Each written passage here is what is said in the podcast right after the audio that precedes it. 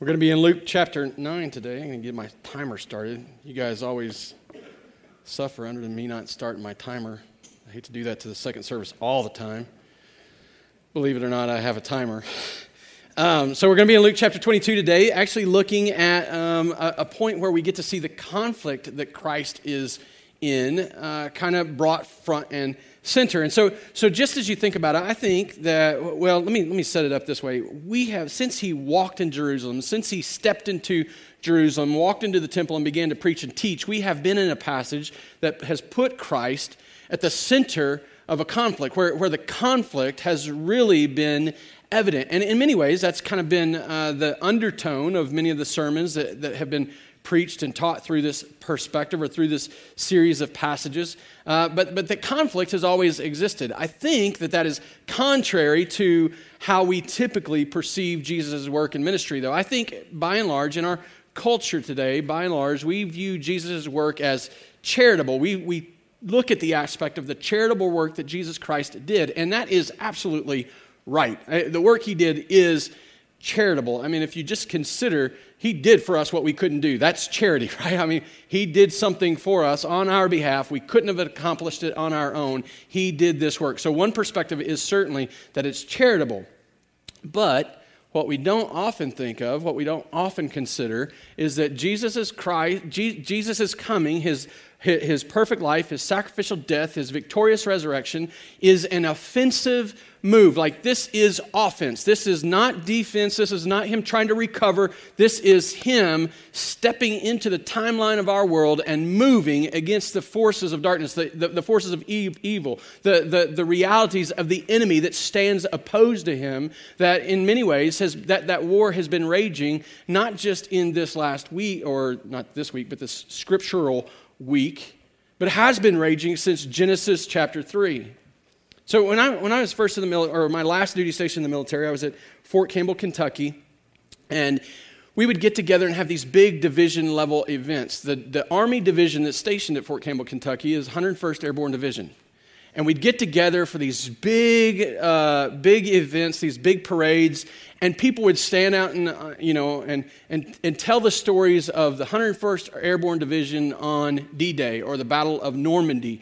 And regardless of all the mistakes that we made, the 101st played a major role in the victory that took place on D-Day and the unfolding victory that came from that. Now, they would tell the story as if they were the most important. They would tell the story as if they were the ones that got it right, and they were the ones that were critical to the day.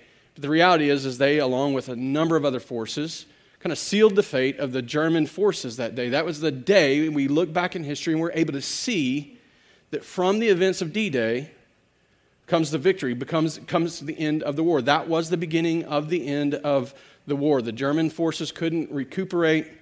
And in spite of all the mistakes made that day, that was the day that they began to win the war. And in many ways, Jesus is entering into our timeline, entering into this world, being born by a virgin, putting on flesh, dwelling among us, living perfectly, even moving towards this moment where he's going to be crucified, where he's going to suffer and die, even moving towards this moment. This is D-Day. This is the beginning of the end for this spiritual war that we don't often think about. The conflict is real. The conflict is raging, but it's coming to an end. And in the end, there's good news. And that good news is that Jesus will not falter. He will not fail. He wins. He is the victor. And really, in this passage today, we get to see that moment where it seems to me that it's just being brought out one more time for us to see and to build in us hope and plans for the future and confidence as we look forward. It's a passage, I think, that many of the reasons why we have this passage recorded for us. But I don't want you to take my word for it. Let's just walk through the passage, and I think you'll be able to see it. So we're going to be chapter 22, verses 1 through 13, or 1 through 14. Begin reading in verse 1. Now the feast of the unleavened bread drew near, which is called the Passover. Now let's just set the stage, okay? Just remember where we're at. Jesus has entered into Jerusalem at a very opportune time, at a very important time in Jewish history. It is Passover. It's one of the three festivals, one of the three holidays that all Jewish men were expected to come to the temple. So the city would have been packed with people. It was a massive number of people coming into the city to celebrate Passover. So when Jesus comes in, the crowds are enormous.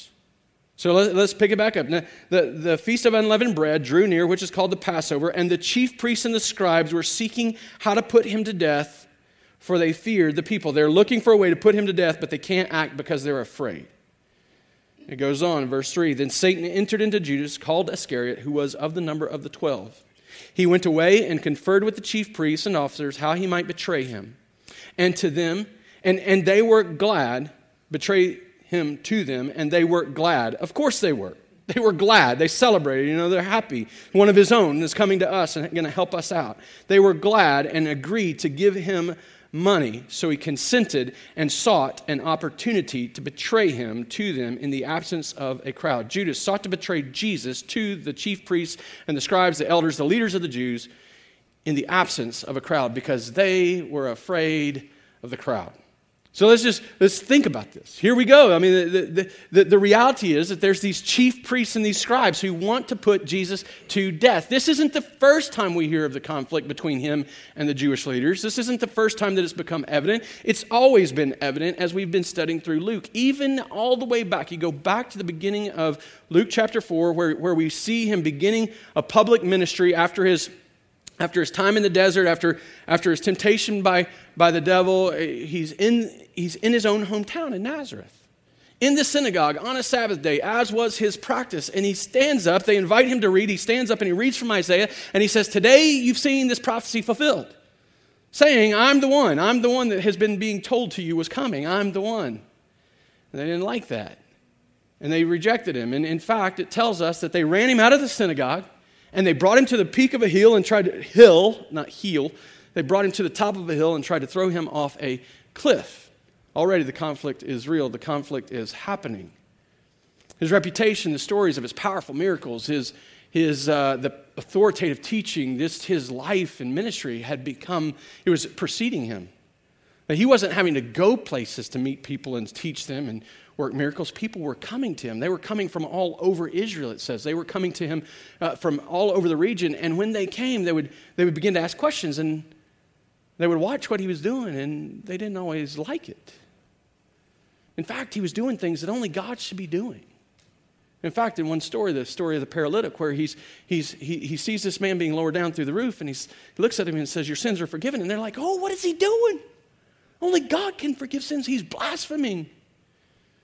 So they begin to reject him. I mean, it's right to reject a blasphemer, right? I mean, it's the right thing to do. He cannot be doing this. And in their rejection, the leaders' rejection, the hope was, I think, as they rejected him, that Israel would follow suit, that the people would follow suit. But they didn't follow suit. In fact, the masses continued to come to him. Everywhere he went, there was a crowd. Everywhere he went, people were pressing in around him. And so their rejection was quickly followed by seeking to discredit him altogether. So they couldn't deny his miracles. When you think about this, if you know a blind person and all of a sudden somebody says, "See," and they see, well, you can't deny that something just happened, right? Like, that's crazy. He was blind and now he sees. When a lame person is laying on the ground, cannot walk, and Jesus walks up and touches him, and suddenly he can get up and walk, well, you can't deny that miracle. When a leper is covered with leprosy and Jesus touches him and he's cleansed, you can't deny that this powerful miracle just happened. So rather than deny him, they began to seek to discredit him, and they began to attack the source of his power. So they had begun rejecting him, that led to the discrediting, and they began to say that the source of his power was the devil. This is from the enemy. This is from Satan himself. We do not need to follow after this man. We can't deny he's doing powerful things, but it's from the devil. And again, their intent, I think the intent was right. If he's working the miracles by the power of the devil, that's not somebody you should follow. What they were missing was the fact that he actually was who he said he was. They thought that they could get the masses of people to quit following him, and in some way they thought they were saving these people. To the point where he enters into Jerusalem, and he's not just received as a prophet, but remember, he's entering into Jerusalem at the time of Passover. The crowds were massive. I mean, there's estimates of how much the crowd would swell, or the population of Jerusalem would swell at the time of Passover. And nobody really knows. Some are hundreds of thousands, some are 1 million. We don't really know how big the crowds would be. But they were massive, from all over Jerusalem, people coming. And here they are, seeking to do the best thing they know to do. This guy must be a heretic. He's a blasphemer. He must not be followed. And so when the people begin laying their cloaks down on the ground and crying out, "Hosanna, he who comes in the name of David," they're like, "Oh, you got to shut him up. You can't let him worship you like this." And Jesus says, "No, you shut up." He didn't say exactly like that. Like, that's my version, right? "You be quiet. If they don't praise me, if they don't worship in this way, then the rocks will cry out." And then he walks right into the center of power, the temple. And he teaches in such a way that it discredits them, that it demonstrates their hypocrisy and their failure to know the God that sent him. The very God they thought they were defending is the very God that they stood in opposition against. And so their rejection and their seeking to discredit turns not just to a mere rejection. They want to kill him. They want to be rid of him altogether. Get him off the face of the earth. But in what they believed, in what they wanted, there was one thing they wanted more. Their reputation, the skin in their neck. They couldn't act because they were afraid. The one thing that outweighed their desire to kill Jesus was fear of the people. They believed what they were doing. I think they believed it was right. But they were so afraid of the people that they would not lose standing, that they wouldn't go out on a limb for what they believed. And so they were seeking a way to kill him. But they couldn't because they were cowards. And then the big surprise, the one surprise really in this passage, is Judas, one of the 12. There's only 11 people in the world that had a closer relationship to Jesus than Judas. There's only 11 people that saw him closer and more intimately than Judas. This was a man that was on the inside. It was a man who was one of the first sent out with the message of the good news of the gospel. It was a man who was given authority and power to heal people and cast out demons. I don't guess he was healing demons. He was healing people and casting out demons. And we have no reason to believe that he wasn't doing it, because the record says that they all went and did it. He had a taste, a perspective. He had an insight into things that, man, we pay money for, I think. Like, you think it sometimes. I'm certainly not the only one that's thought this, that if I just saw Jesus walking like these men walk, I mean, I think I'd be even more certain. I think I'd be even more confident. If I could see Jesus like they saw Jesus, man, that would be amazing. But here's Judas. And the truth comes out about Judas. He's a traitor. He's not really who he said he was. He's not really what he's presented himself to be. And he conspires with the Jewish leaders to hand over Jesus and send him away from the crowds of people. And the text says that they were glad that he showed up. Can you imagine what it felt like in that room when he walks into the room with the chief priests and the scribes? And here comes Judas. "I want to help you out. I want to make sure that you're able to get Jesus."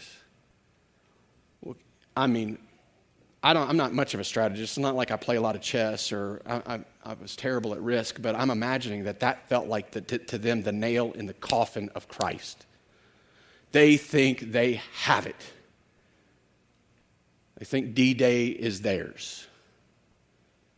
We got one of his own. We got a spy in the camp. This guy is going to help us do the very thing that we've longed to do. And the question inevitably comes, the question always comes, well, why in the world would Judas do this? Some point out the money. He was sold for 30 pieces of silver, we know from the Gospels. 30 pieces of silver, and I don't know if this, I didn't live during this time. I don't know if this is exactly true, but one of the commentators I read from pointed out that this 30 pieces of silver was the price for a slave in that day. Like Judas thought so little of Jesus that he was willing to accept 30 pieces of silver, the same as you would pay for a slave. If that's true, he didn't think much of Jesus at all, regardless of the fact that he'd been so close to him. Some say it's about the money, that he was the one holding the bag of money. And when the prostitute came and poured the alabaster, broke the alabaster jar over Jesus and anointed him and loved on him, he was all he could think about was the money. Must have been about the money, they say. Others would hold to a tradition that has been raised up over the years, and we don't know if this is true. I think it surfaced somewhere in the second or third century. That there's this tradition that Judas was actually acting and doing this because he thought it would force Jesus' hand. Some people would say that Judas really believed that Jesus was going to be the king, but Judas didn't like the plan Jesus had, and so he went in and he conspired with the Jews because he believed that once the Jews began their process of trying to kill him, he would step out and take his rightful place as king. We don't know if that's true. There's nothing in the scripture about that. There's nothing in the text that would lend itself to that, but that's a theory. We really don't know why Judas did what he did. But we can see in his actions that Jesus wasn't who we see Jesus to be to Judas. Judas obviously didn't love him, obviously didn't have a concern for him. But what we do know is that he wasn't acting alone. In fact, the text tells us explicitly that Satan entered into Judas.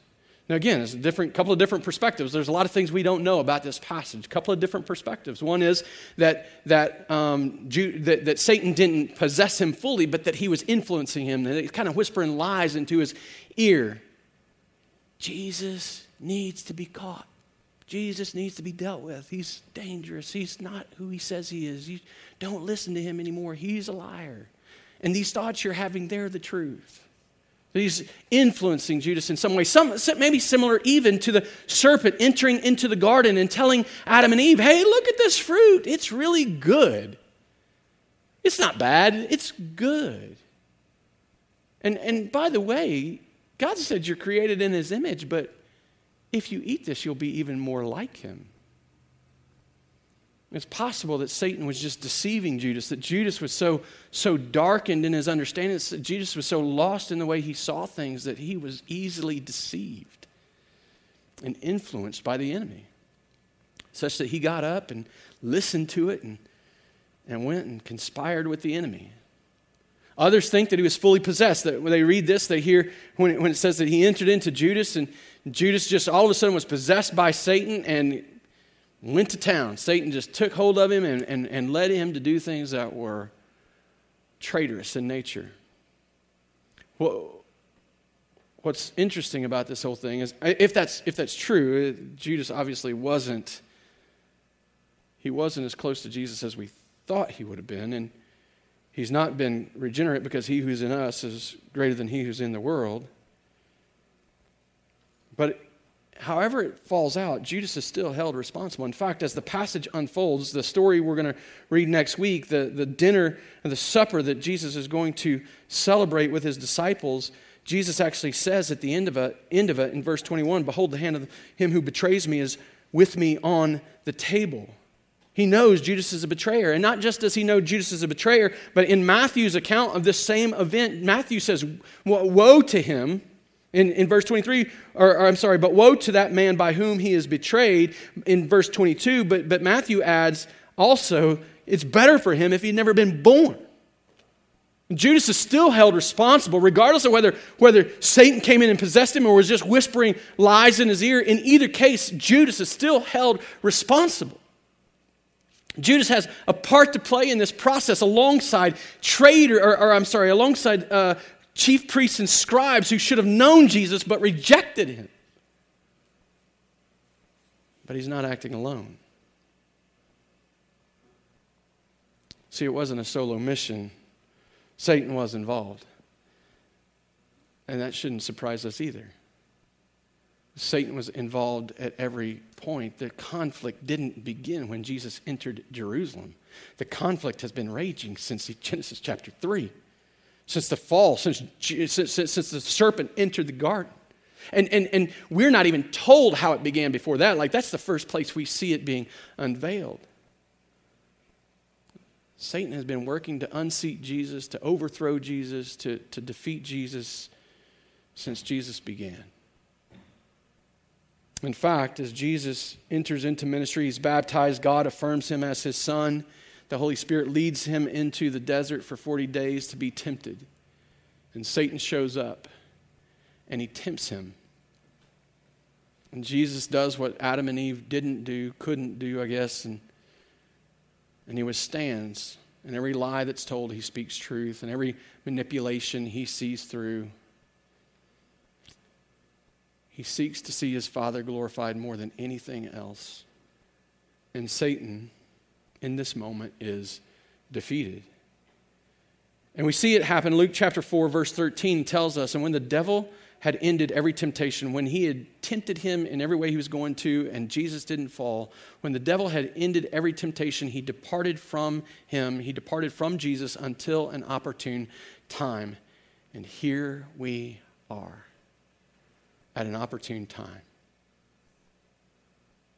What a great time to unseat Jesus in front of the whole of Jerusalem, in front of the whole of Israel, as they are gathering for the Passover.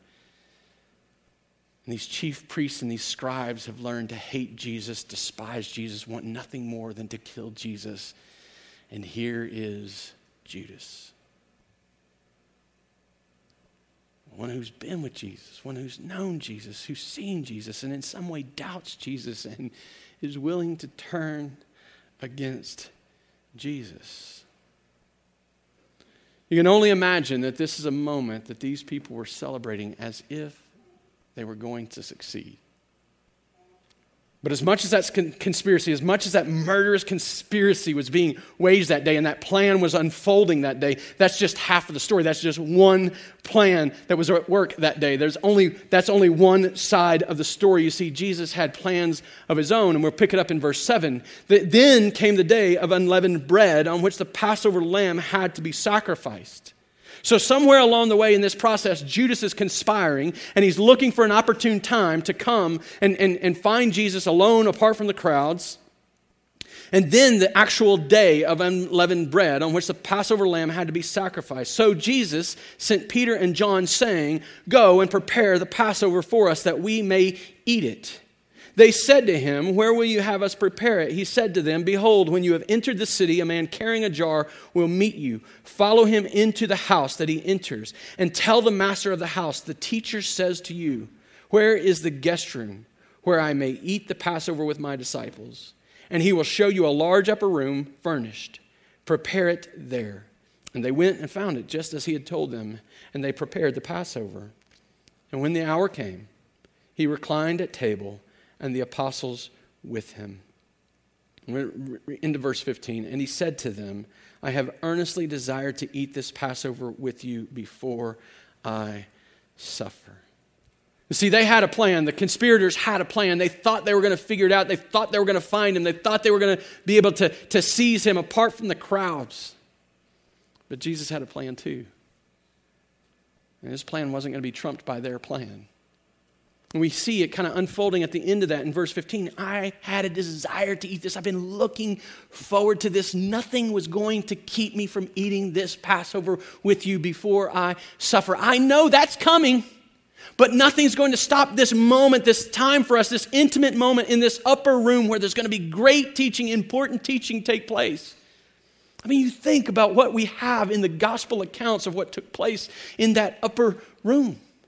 Massive amounts of Jesus preparing his disciples for his crucifixion. John most intentionally and most intently looks at it. I mean, almost half of John is time in the upper room and preparing for the crucifixion. There's a ton of information, and he gives just a glimpse of Jesus' life and his ministry, but then he shows us in clear detail what was happening in that upper room. Luke does the same thing. The journey from Galilee back into Jerusalem, we just get snippets. But it is slowed down so that we can see the detail of this moment, of this work. He wants us to understand that this is not to be missed.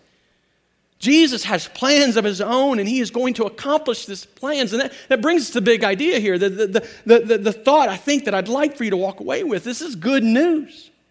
And the good news is that though men and devils may conspire against Jesus, they may make their plans. They may have their ideas about what they're going to be able to do against Jesus. None can prevent his plans from being accomplished. Jesus will succeed in all he sets out to do. Jesus will do all that he plans to do. There's nothing that can stop him. There is none that can stand in opposition to Jesus. The Jewish leaders are going to find this out. They're going to find it out the hard way. They're going to find out that even in this moment where they think they're winning, they cannot stand in opposition to Jesus. See, there was nothing they could do.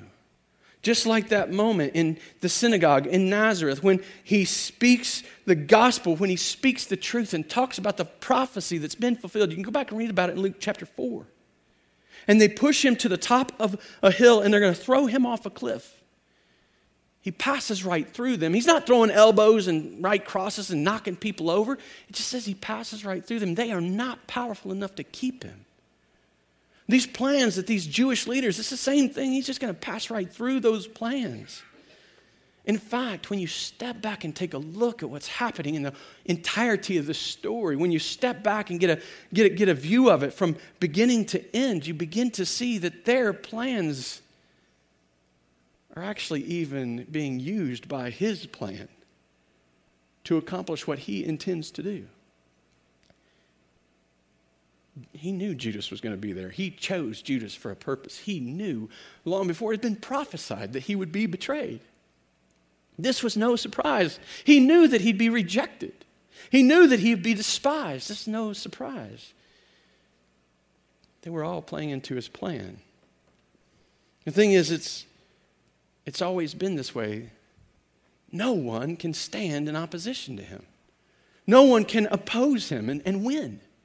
It's always been this way. God has always been God, and we have always been God's creation. It's never been any way but that.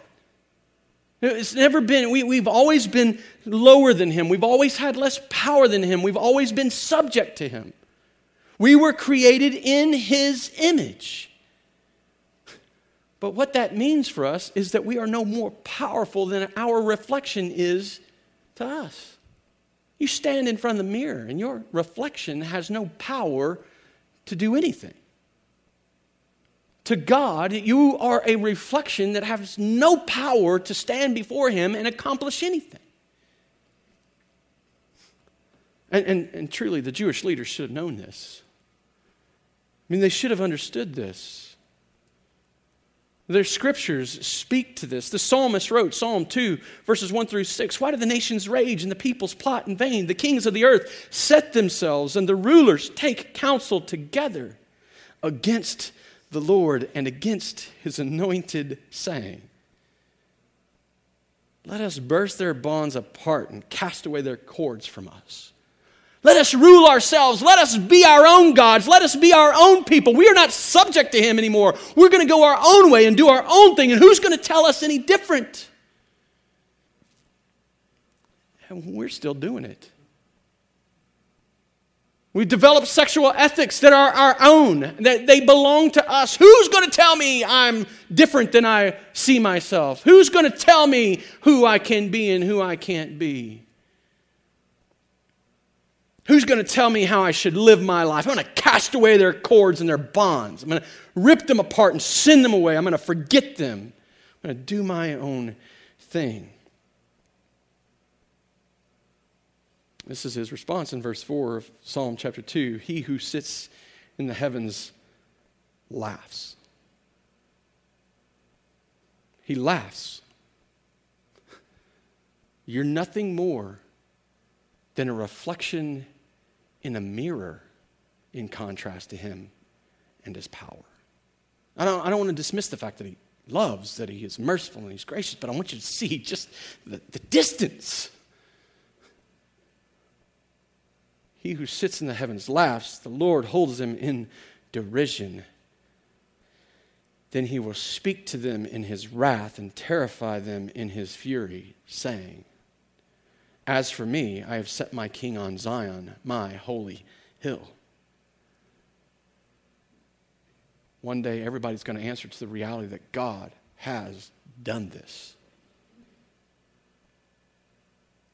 And they can reject him. They can seek to go their own way. Not a lot of hope in that. In fact, the promise is wrath and fury. But there's no one that can change the fact that he has set his king in Zion. See, we make our plans against him. I was thinking about this. It came to me in the first service. Much of the role of a pastor is to have corrective conversation. Every week, I do it from up here. We do it as we counsel people in the church, as we seek to serve them and love them. It's to have corrective conversations. It's not enjoyable. There's not a lot of fun in that. It's not, we're not excited to do those things. But we don't do it because it's fun. We do it because we love people enough to have the conversation, because what's there, what's offered against those who would continue in rejection and rebellion is not very hopeful. Living out from under his authority, deciding, oh, I'm just going to live with this guy and we don't need marriage. It's not a big deal. God doesn't really own my money. Like, I can just spend my money on me. He doesn't own my time. I mean, I can kind of do what I want with my time. And as long as I show up at church on Sunday, that's enough for him. Oh, you know what? I don't even think he doesn't even expect that. Like, he's just waiting for me to die so he can save me.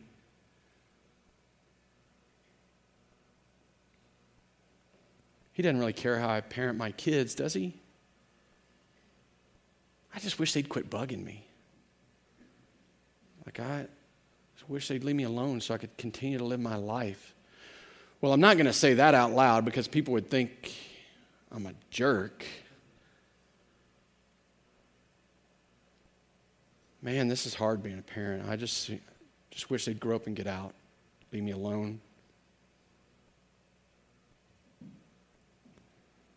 You know, Jesus, he doesn't need, I don't need to obey him. He's not really Lord to me. But I expect he'll save me because I'm a pretty good person. I've never murdered anybody or, not like I've ever been to jail. Those are all inventions of the devil. Those are all lies that he tells us. We cannot reject the Holy One, the Anointed One.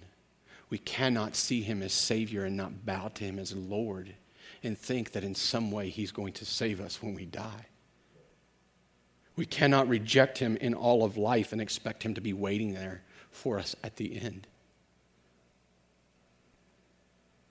Listen, Jesus has been anointed by God the Father to be our prophet, priest, and king. None, not even you, can stand in opposition to that.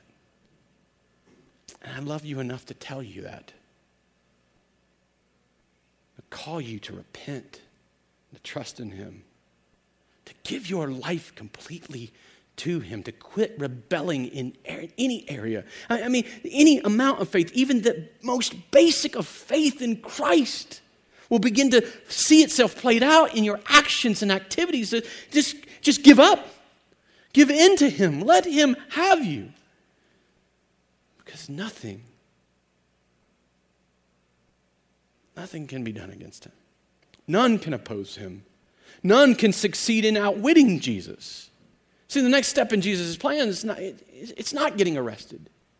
His next step is not suffering. The next step in his plan is sitting down with these men and enjoying the Passover. I've desired earnestly to seek this, to eat this with you. I've desired it, in the original language says, I've desired it.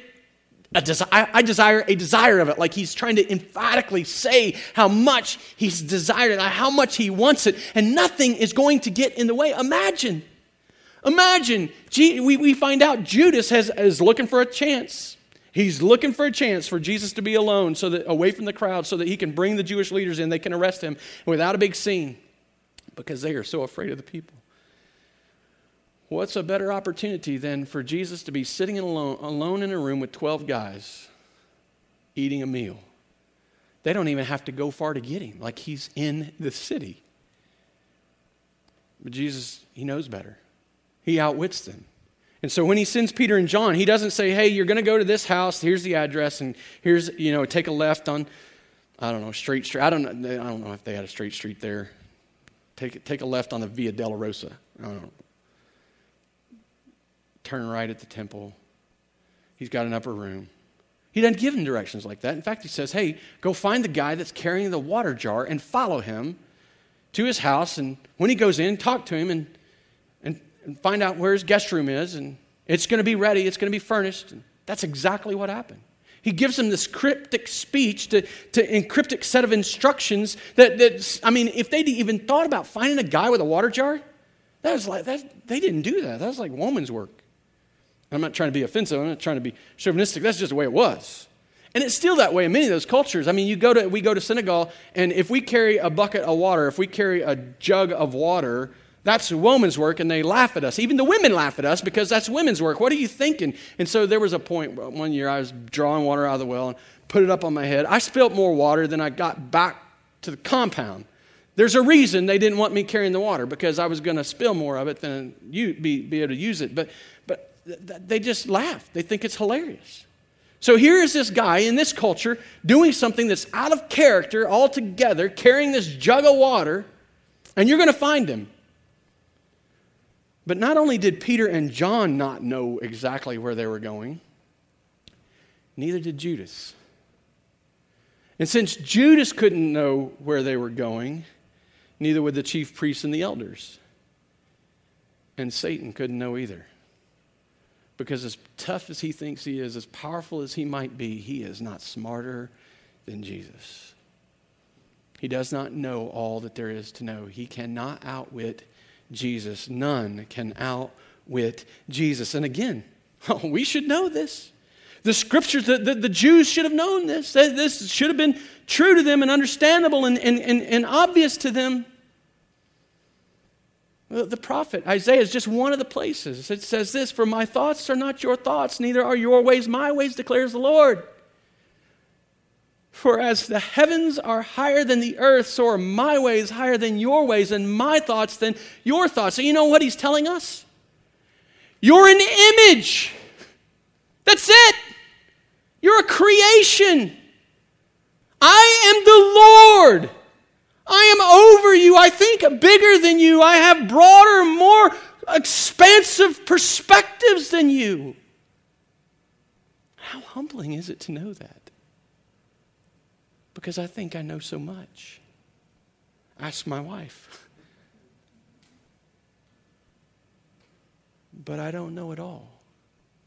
I'm not smarter than him, so why would I oppose him? I can't see beyond the next few moments. We can't even do a good job of predicting the weather as much as we know about that. There's all kind of questions about this, about whether or not Jesus had set it up in advance, like he'd gone and talked to this man and said, okay, I need you in here, and I need you to be carrying a jug of water. And that's absolutely possible. Jesus is strategic enough, forethoughtful enough, he's a planner enough that he could have easily done that. Like he's laying out plans from the beginning, before the foundation of the world, right? So I think he could figure out how to set a plan to hook up some guys in the middle of the city and lead them to. I don't have any doubt of that. But I also know he's Jesus. And he can know whatever he wants to know. So I don't have any doubt that he had enough knowledge to know that in that city was this man with this jar of water, and he just needed to get his disciples there. Just go. It'll be ready. And I know it'll be ready because I'm Jesus. His ways, his thoughts, the things that he knows, higher, bigger, more expansive. He knows the beginning from the end. He knows it. We cannot outwit him. We cannot come up with a better plan than him. If in some way our plans are in contradiction to his, we need to hear this. We need to know this. We can't come up with a better plan. There's not a better fruit, a better way to be more like him than his plan. There's not a better way to get Jesus worshiped than his plan. There's not a better way to be his people than his plan. We cannot outwit him. So let's quit trying. None can override or undermine Jesus. See, we can't oppose him, we can't outwit him, and we can't override him, we can't override his authority, we can't undermine his authority. Jesus has supreme authority. There's no one that can step into this story and tell him to stop, not even Satan, who enters into Judas, who's powerful, who should freak us out because he's more powerful than you and me, but doesn't have to freak us out because Jesus is more powerful than him. He cannot be overridden and he cannot be undermined. Satan is nothing more than a lion on a leash. And again, they should have known this. Their scriptures tell the story of Job. Job is not a story about suffering. If you go to read the book of Job and you think, I'm going to figure out suffering, like this is where I'm going to build my doctrine and my perspective of suffering, it's not going to be in Job unless it's connected to learning about the sovereignty of God. Job is more about the sovereignty of God than it is the suffering of man, although it is a story about a man who learned the sovereignty of God through his suffering. And we know it's about the sovereignty of God because it starts off the story in the heavens where Satan walks into to the presence of God. And I don't know how you picture that, but he comes into the presence of God, into the assembly of God, and he says, hey, what's going on? I don't know if he said it like that. I don't know exactly how it went down. And God says, hey, what about my servant Job? It wasn't even Satan's idea. It wasn't even Satan's plan. It wasn't even Satan's desire. What about my servant Job? Satan's like, yeah. So Satan is given leeway to take everything from Job except for his life and his wife. And he may have wanted to give up his wife at one point, but God said no. So his life and his wife's all he got to keep. And he learns this lesson in the midst of suffering that God is sovereign. He cannot be overridden or undermined. And we see that happen at the end of the book where God begins to speak. And he says to Job, stand up, pull your pants up, act like a man. And Job, I can only imagine, is freaking out. Where were you when I did these things? Where are you when I'm doing these things? And when Job turns and confesses, he says, Job chapter 42, verse 2, I know that you can do all things and that no purpose of yours can be thwarted. God cannot, Jesus cannot be overridden or undermined. He cannot be opposed and he cannot be outwitted. Jesus will be arrested. He will suffer. He knows it's coming, but it will come when he's ready for it to come. It will only come when he's done all that he plans to do. Jesus will be arrested. He will be tried. He will be crucified and he will be resurrected. That's all going to happen. But it will only happen when he allows it and is prepared for it to happen. In the New International Commentary, New Testament, Joel Green is extremely helpful. And he says this, I appreciate this quote. Here we find immediate evidence that Jesus is himself an active agent in the events beginning to unfold. He is no helpless victim. See, Jesus didn't get arrested because they outwitted him or opposed him or undermined him or overrode him. Jesus got arrested because Jesus planned to get arrested. He is no helpless victim, but actually sets into motion a chain of events that will lead to his segregation from the crowds and thus to the very condition for which Judas was seeking. If Jesus didn't intend to be arrested, they never would have gotten him. But he sets in motion a chain of events that will allow Judas to do exactly what he intends to do. In fact, there comes a moment in the midst of the supper that Jesus tells Judas, go, do it. It's time. Jesus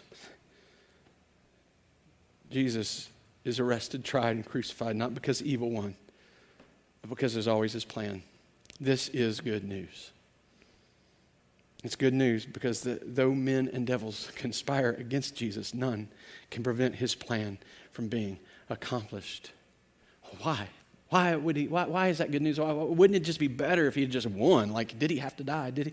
Why is this good news? This is good news because we know that following his Passover is his Exodus.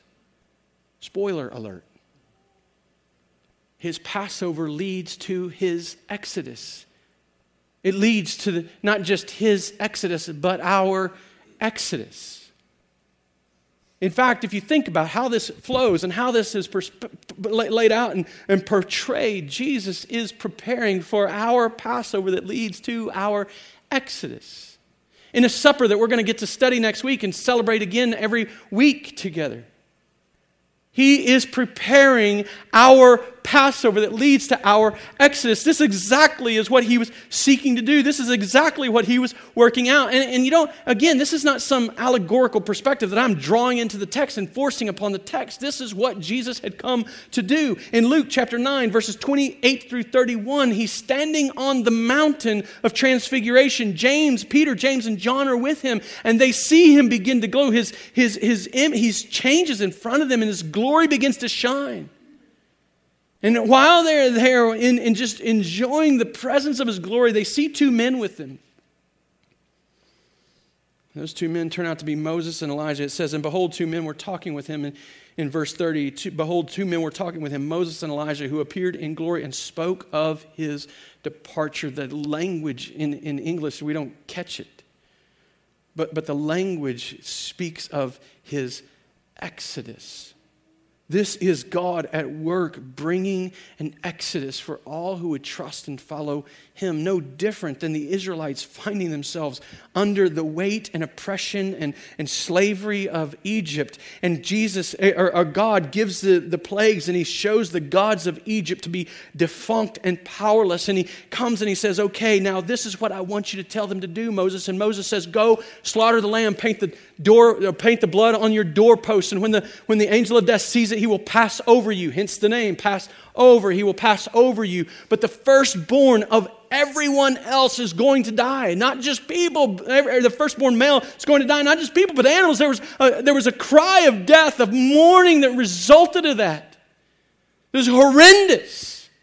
And Pharaoh is finally moved to the place that he's going to send them away. And when they send them away, they fill them up with riches. And they're like, go, take this with you, please leave. And after they're gone, he's like, oh, wait a minute. We need them back. And so they chase after them, and they come to the edge of the Red Sea, freaking out because they think they've been led to their death. And God, by his power, with his might, presses the water back and allows Israel to cross on dry ground. And as soon as they're out of the water closes in on the army and it destroys the most powerful army of the day. Because their Passover led to their Exodus, and so does Jesus'. This is not the end for him. He does not give in to the arrest and the trial and the crucifixion so that he can just die. He gives in to it so that he can rise. so that he can rise and so that you and I can rise. No one can oppose him. No one can outwit him. No one can override him or undermine him. He is doing all that he has always planned to do. This is good news. And because he is one, we know we will win. See, Jesus isn't going to his destruction. He is preparing for his victory and ours. Because Jesus wins, we may find reasons to grieve, and they're all around us. You experience them every day. You turn on your news if you've had a good few days and you forgot what it feels like to grieve. Turn on the news for a minute. Children being shot in our schools. It's horrendous. It's gut-wrenching. People, for the sake of the color of their skin, are treated less than. It's horrific. Sexual promiscuity leading to sexual abuse and perversion. Everywhere we turn. Death. The unnatural results of our fall into sin is death. We are dying. But because Jesus wins, we may find reasons to grieve, but our grief is accompanied with hope. Jesus will never falter. He will never fail. No matter how many nations rise against other nations, no matter how much famine, pestilence, rejection, and persecution that we have to face until the end, Jesus said this has to happen. It has to happen. But in the end, he will return with power and glory, and he will take us to be with him. See, our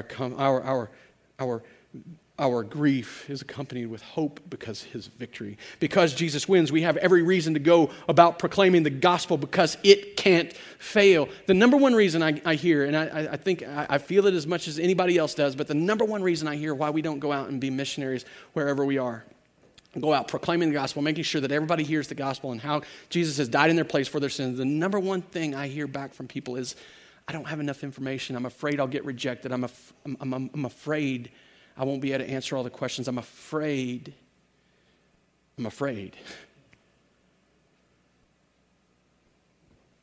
But listen, the gospel doesn't need your charisma. It doesn't need your methodology. It doesn't need your knowledge. The gospel just needs to be unleashed, and it holds the power of life and death. It will accomplish what God intends it to accomplish. And they figured this out. It was too late, but they figured this out in Jerusalem. In Acts chapter 5, the church is growing and it's expanding, and they're seeking to do everything they can to shut it down, to contain it. And so they're arresting the apostles. They're putting them in prison, and they're telling them to quit. And in the middle of it, somebody with wisdom stands up. It's like, oh, wait, I had an idea. Acts chapter 5, 38 through 42. So in the present case, I tell you, speaking about what's going on in Jerusalem with the spread of the church, the growth of the gospel. So in the present case, I tell you, keep away from those men and let them alone, for if this plan or this undertaking is of man, it will fail. Go out and do what you can do by your own power. You go seek to get a degree, and you can fail in that. Try to get an education, you could fail. Try to start a business, you could fail. So go out and do all the things that you want to do by your own power, and it will fail. Truth is, even if it succeeds at first, eventually it's going to fail. At some point, that clock stops ticking on it. If this undertaking is of man, it will fail. But if it is of God, you will not be able to overthrow them. You might even be found opposing God.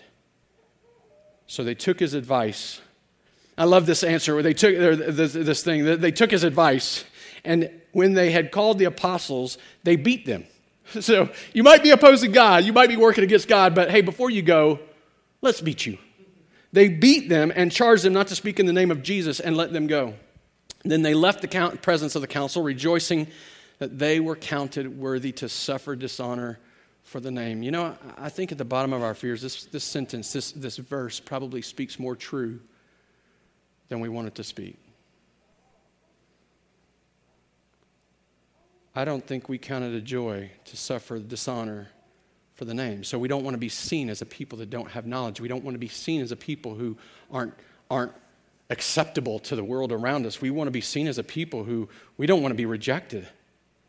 We're fearful because we can't see the honor of suffering for the name. And every day in the temple from house to house, they did not cease teaching and preaching that the Christ is Jesus. See, as certain as they were of victory then, we can be certain of it today. Just unleash the power of the gospel. And if you're sitting in this room and you are saved and you know Jesus as your Savior, then you know enough to go and unleash the power of the gospel that it might do the work God plans it to do. Finally, because Jesus wins, we will never find a circumstance that separates us from our reasons to sing. Now, I love this because in the book of Acts, we see them getting arrested and singing. We're told in Ephesus, in the book of the Ephesians, to speak to one another in hymns and songs and spiritual songs. We're called to sing, and because Jesus wins, there's not going to be a season, there's not going to be a circumstance that separates us from our reason to sing. And as I wrote this, and this song began to ring in my ears. It's a song we sing here, and I guess that's because I'm not musical, so I guess that's why it was ringing, but no guilt in life, no fear in death, this is the power of Christ in me. No guilt in life, no fear in death. This is the power of Christ in me. From life's first cry till final breath, Jesus commands my destiny. From the moment that life is in me, before I even know life is in me, before I'm even consciously taking part, till final breath, even the day of my death is known to him. He commands my destiny. No power of hell, no scheme of man can ever pluck me from his hand. Nations rage, famines, pestilence, violence towards one another. But no scheme of man, no rejection, no persecution, no scheme of the devil can remove me from the safety of his salvation.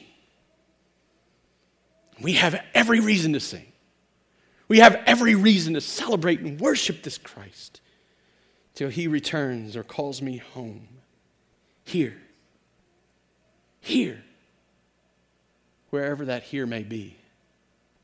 Tomorrow morning when you're sitting at the desk, walking around in your living room, in your neighborhood, in the places you inhabit during the week, here, in the power of Christ we stand. Every moment of every day till he returns or calls me home, because no one can oppose him, no one can outwit him, no one can override him, and no one can undermine him. He wins, and because he wins, we win. Let's pray. Father God, you're gracious and good to us. The gospel, it's obviously something we do not deserve. It's obviously a great gift of grace, but would you move on us, your people? For those that are yours, Father, even with the weakest of faith, by your Spirit, will you guide us and lead us to this truth, to the reality of how we have hope and can endure because of you. That no one can undo you, no one can undo the work that you've done in us. No one can take that from us. Give us confidence and courage. Father, where necessary, bring us conviction and discipline us as your children. Correct us as necessary. Where we ourselves oppose you, lead us in the path of righteousness. Lead us to repentance and greater faith. Father, if there's any in the room that have never trusted you, would you move on them and show them what's coming if they continue to reject you?